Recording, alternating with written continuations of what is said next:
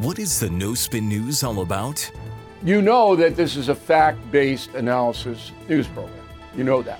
We avoid speculation. We don't do conspiracies here.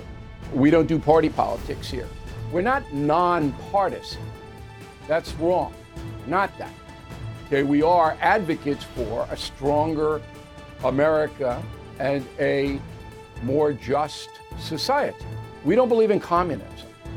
We don't believe in socialism. We don't believe in nihilism. We don't believe in the progressive woke culture. We think it is un American. We don't support that. So you should know what we are, and it would then crystallize what we do. Listen to the No Spin News. Subscribe to Bill O'Reilly's podcast feed wherever podcasts are available. Hey, this is Vivek Ramaswamy.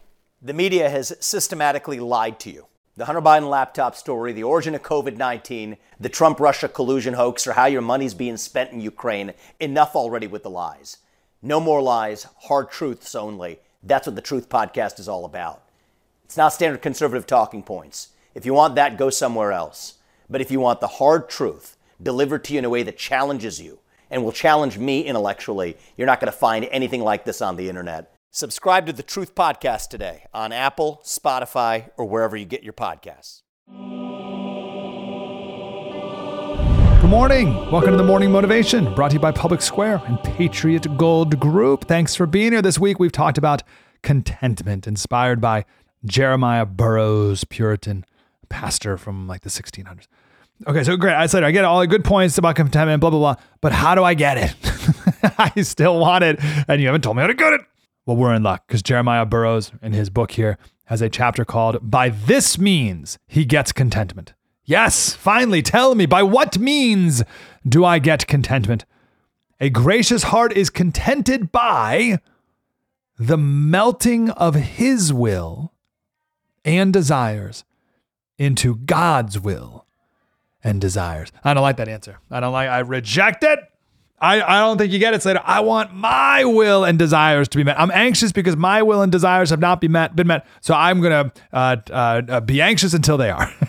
and the, the, the uh, gracious heart melts your will and desires into God's will and desires. There's a uh, like a Hindu idea, which is where you uh, eliminate all desires. That's not it. We're not looking to eliminate all desires. We're looking to to melt ours into His. But God, I want a house this big, and you're not giving it to me. And I'm anxious about it because I want this house and I need this much money, and you're not giving me this much money so I can get this big of a house, and I'm discontent. And if only you gave me that much money, then I'd be content, God. Ugh, that's not it. That that um, I, I say those are not God's desires. I don't know what God's desires are, but but they may not be. Those are your desires and therefore that's the source of your anxiety. Here's what Jeremiah says This too is a mystery to a carnal heart. It is not by having his own desires satisfied, but by melting his will and de- desires into God's will, so that in one sense he comes to have his desires satisfied, though he does not obtain the thing that he desired before. Still, he comes to be satisfied with this because he makes his will to be at one with God's will. A Christian makes over his will to God, and in making over his will to God, he has no other will but God's. So how do you do this? Oh, this it comes back to this. This I, I did I do not mean for this to be. I did not. I never have intended this. But the theme of this m- couple months worth of morning motivations is dying to self. And you know I'm going to do it. If you've been listening these last few weeks and months, you know I'm going to do it. This is George Mueller. He said there was a day when I died died to self, my opinions, preferences, tastes, and will, died to the world, its approval or censure. I'm not looking to be uh, praised or attacked. I don't care. Died to the approval or blame even of my brethren or friends. And since then, I have studied only to show myself approved unto God. That's what the entire Sermon on the Mount is about. And if you can truly die to self and make your desires God desires, God's desires. Well, Jeremiah says it is by this that a gracious heart gets contentment. he melts his will into God's. For he says, If God has glory, I have glory. God's glory is my glory. Therefore, God's will is mine. If God has riches, then I have riches. If God is magnified, then I'm magnified. If God is satisfied, then I am satisfied. This is the art of a Christian's contentment. He melts his will into the will of God and makes over his will to God. Now, listen, easier said than done. Easier said than done. But you want to know why? Because you can't do it. You can't do it. Philippians 4 says, Don't be anxious about anything. Pray, ask God, be grateful. And the peace of God, which surpasses all understanding, will guard your hearts and your minds in Christ Jesus. It surpasses all understanding. You can't do it. The peace we're all looking for, it's supernatural. There's no self help book. You can't do it. It's not 10 easy steps. It's not natural. It can only come from God Himself. And remember 2 Corinthians 4:17 for this light momentary affliction is preparing for us an eternal weight of glory beyond all comparison. It is preparing us. The affliction is light. It, is, it doesn't feel it. It's light. It's momentary. And it is preparing us for an eternal weight of glory. This is from a sermon of John Piper called None of Your Misery is Meaningless. And in it, he makes the point that every millisecond of your misery in the path of obedience is producing a glory that you will get because of your suffering. Do you believe that? It says so right there, and it's so hard, but no Christian suffering is meaningless. It says right there that your suffering is, is doing something. Of course, you can't see what it's doing.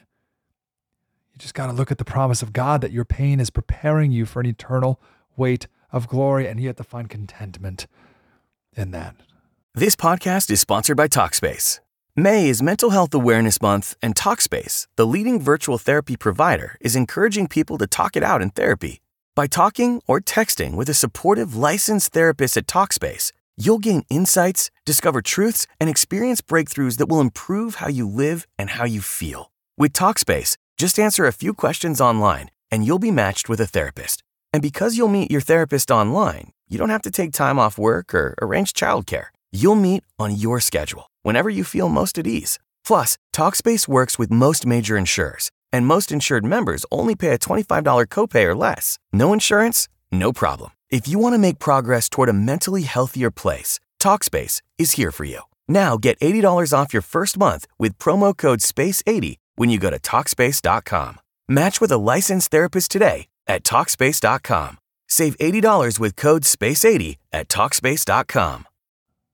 Here's his story of John the Baptist. He's in prison. You know why he's in prison? Because he looked the king right in the face and said, You can't have her. She is Philip's wife. You're an adulterer. Well, that's a very dangerous thing to say to a king who has absolute authority over anybody, do anything he wants. So he puts him in jail. He's scared of him, so he hasn't killed him. But there he sits, and now it's Herod's birthday. And he gives a party for himself throws in a little bonus, a little sexual bonus for his guests, has his stepdaughter dance. Really, really pleasing dance. Turns everybody on. They're all loving it. And when she's done, he knows she's pleased the guests, so to reward her, he says, I'll give you whatever you want, up to half my kingdom. She goes to her mom Herodias, who hates John the Baptist, and says, What should I ask for? And her mom says, Ask for the head of John the Baptist on a platter. Okay. She walks back in. Everybody's listening. What's she going to ask for? I want right now the head of John the Baptist on a platter. Silence in the room. King can't take it back. Okay. He whispers to his attendant, Get it. John's sitting there in the cell, wondering how the kingdom is going to come. And the door opens, and two guys are standing there, one of them with a sword. It's just a moment of silence, doesn't know what's going on. And the one with the sword says, Come over here and kneel down, and if, if you struggle, we'll bind you And John says, What? What, what happened? What, what's going on? And the executioner says, King's daughter danced in the party, and uh, she asked for your head, and we've come to get it. We're going to take your head. That's the last thing he has to think about in the next 20 seconds.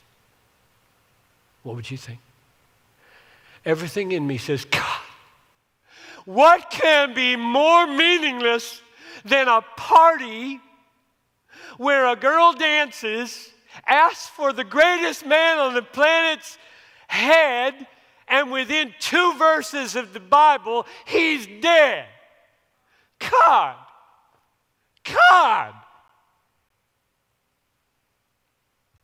Meaningless. Absolutely meaningless way to die. Nothing glorious about it. It stinks to high heaven. I'll tell you, I hope God, in His mercy, put into John's head in those 20 seconds this light momentary affliction is working for you an eternal weight of glory. So please do not lose heart. Take the truths of suffering that we've talked about here in the last few weeks and know that it is light. Oh, it doesn't feel it, but it is light. It is momentary and it is working for you an eternal weight of glory.